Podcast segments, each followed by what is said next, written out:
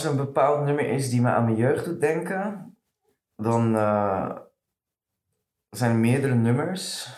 En specifiek dan UB40, Red Red Wine. Uh, waarom? Dat is een van mijn vroegste herinneringen. En toen was het leven gewoon zo simpel. toen, toen, toen, toen, ja, je bent een kind, sta je sowieso denk ik nergens bij stil. En het was gewoon een gezin thuis op een zondag. Mama lekker aan het schoonmaken. Mijn vader weet veel wat hij aan het doen was. ik weet, op een of andere manier zie ik ook de zon. Lekker in de woonkamer. En alles gewoon gemoedelijk, makkelijk. Niet nadenken, chillen, gezellig. geur van schoonmaakartikelen.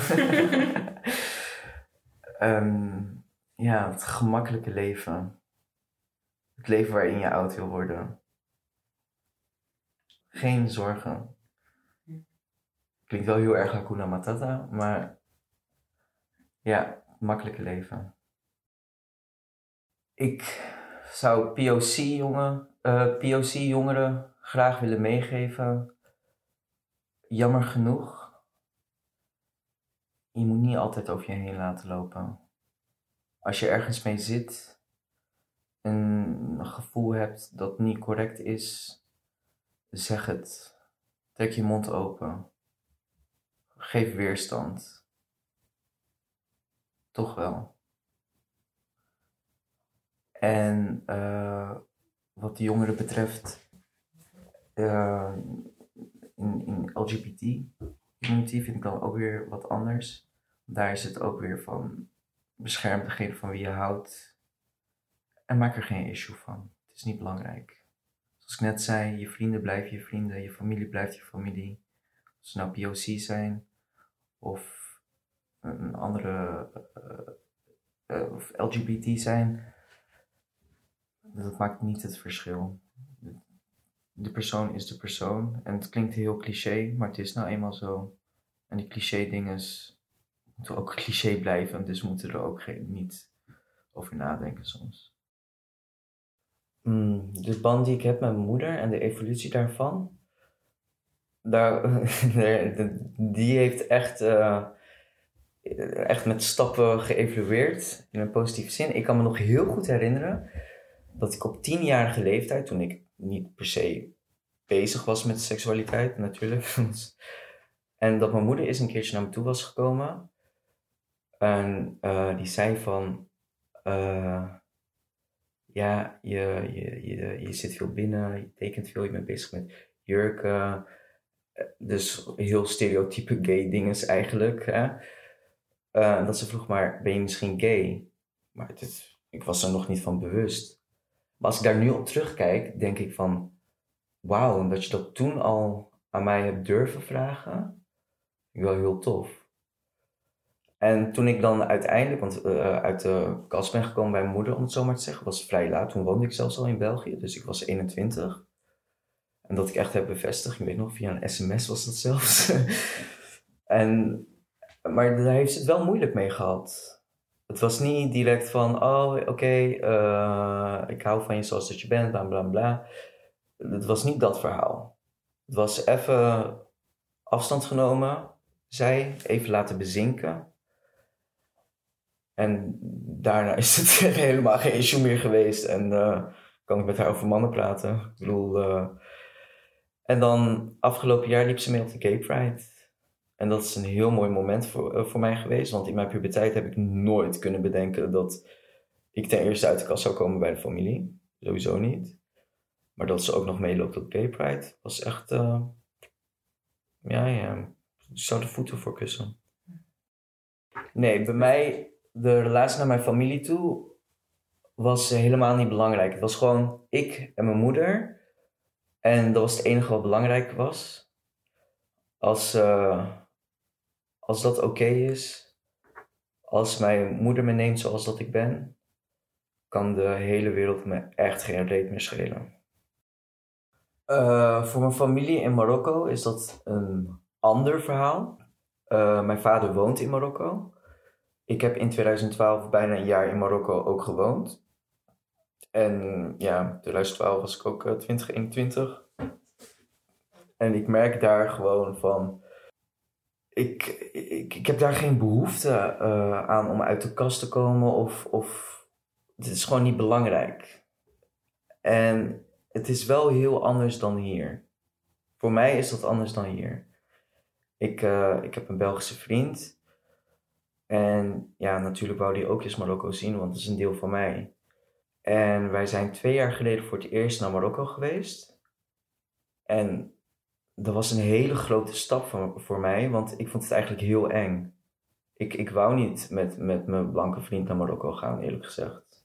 Ik vond dat gewoon nog spannend. Ik wist niet, ik, ik wist niet wat er zou gebeuren of, of, of wat ik kon verwachten. Of, zeker als Marokkaan zijnde in Marokko is het anders als uh, toerist in Marokko. Hè? Uh, de vakantie was heel leuk. Het was fantastisch. Hij heeft uh, Marokko ook heel leuk ervaren. Hij vond het ook super leuk. maar ik heb wel bewust voor gekozen om niet naar mijn regio te gaan. Hè? Marokko is groot genoeg.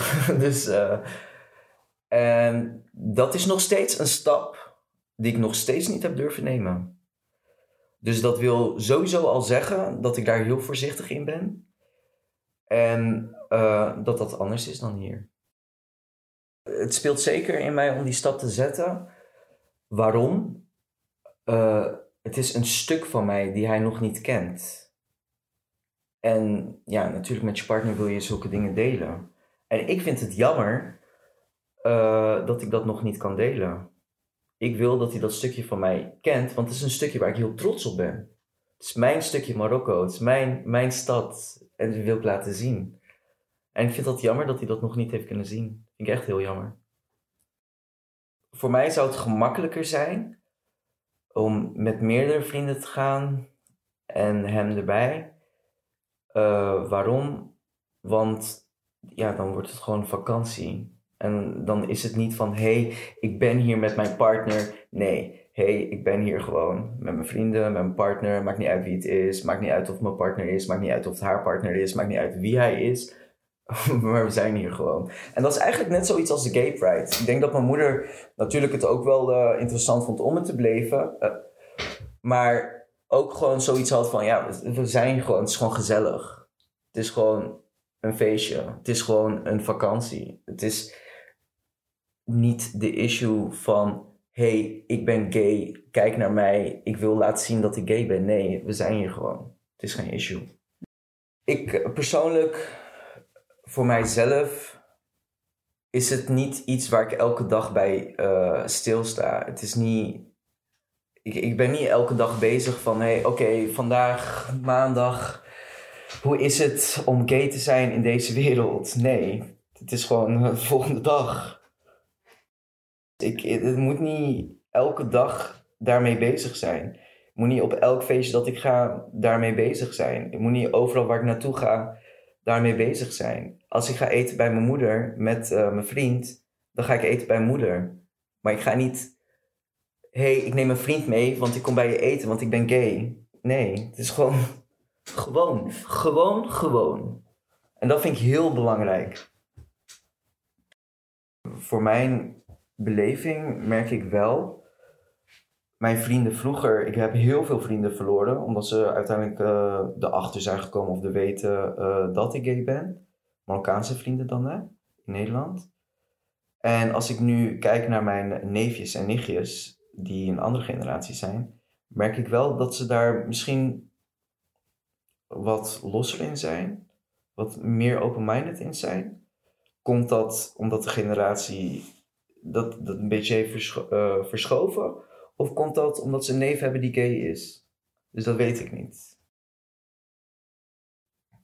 Als ik geforceerd word om dat aan te kaarten, dan zou heel pijnlijk, heel moeilijk en heel oncomfortabel zijn. Ik heb de luxe dat het oké is. Ik heb de luxe dat mijn moeder uh, er oké mee is. Maar niet iedereen heeft dat. En ik, ik, ik vind je een, echt een walgelijk en gemeen persoon als je zoiets doet. Mhm. Maar aan de andere kant denk ik ook wel dat het een positief neveneffect gaat hebben. Want zo krijg je wel weer meer mensen die iemand in hun omgeving waar ze veel van houden, eh, LGBT is. Hmm. Dus dat het gesprek misschien op stand komt. Niet de positieve manier per se, maar je kan niet ineens niet meer van iemand houden. Het wordt moeilijk. Je hoeft het niet te accepteren. Maar hier wordt wel over gesproken. Jammer dat het op die manier moet, maar ja, voor mij persoonlijk, als Marokkaan zijnde, en Marok- Marokko is natuurlijk een islamitisch land, ehm, zou het me niet verbazen als Marokko het eerste land zou, eerste islamitisch land zou zijn die homohuwelijken zou toestaan. Ik vind Marokko daar ver genoeg in als islamitisch land. Ook zeker naar toeristen toe. Eh, als iemand eh, LGBT is en op vakantie gaat in Marokko, is dat geen probleem. Jammer van de hypocrisie van zolang je maar zelf geen Marokkaan bent. Dus zo ervaar ik dat nog. Eh, maar ik voel wel een revolutie aankomen wat dat betreft. Absoluut. Ik denk zelf, helaas, dat je niet revolutionair kan zijn op een zachte manier. Dat er jammer genoeg iets vervelends moet gebeuren om een revolutie aan te wakkeren. Net als nu met Black Lives Matter. Die issues zijn al lang aan de gang. En de dingen die zijn gebeurd, zijn al vaker gebeurd. En hoe vaak moet iets gebeuren totdat wij kunnen zeggen van het stopt. Totdat we kunnen zeggen van dingen moeten veranderen. Dus ik vind inderdaad persoonlijk dat je niet een revolutie kan starten op een zachte manier. Omdat de kracht dan niet genoeg is om iemand aan te wakkeren. Jammer, maar het moet. Ik vind juist de mensen die, die, die, die er niet mee bezig zijn, maar wel een, een gedachtegang hebben van dingen moeten veranderen. Grof gezegd, trek gewoon je bek ook open. Zeg iets. Denk niet alleen. Doe iets, zeg iets. Uh, de mensen die er sowieso mee bezig zijn, zijn er al mee bezig. We hebben juist mensen nodig die er niet mee bezig zijn. Die, de mensen die we aan het aanwakkeren zijn, die moeten hun mond opentrekken. En ik vind het belangrijk dat het ook gebeurt. Uh, als ik met uh, POC's aan tafel zit, ja, praten we over van alles natuurlijk. En, en, en dagdagelijkse problemen. Dingen die we weg kunnen lachen. Dingen die we, waar we boos om worden. Ik, ik, ik heb bijvoorbeeld laatst een paar keer weer meegemaakt. Wat ik heel raar vind, zeker in België. Is als iemand mij in het Engels gaat aanspreken, omdat hij ervan uitgaat dat ik geen Nederlands uh, spreek. Ik vind dat echt vervelend en ik zeg er ook echt wel wat van. En zelfs als ze zeggen van ja, maar, oh, je spreekt Nederlands.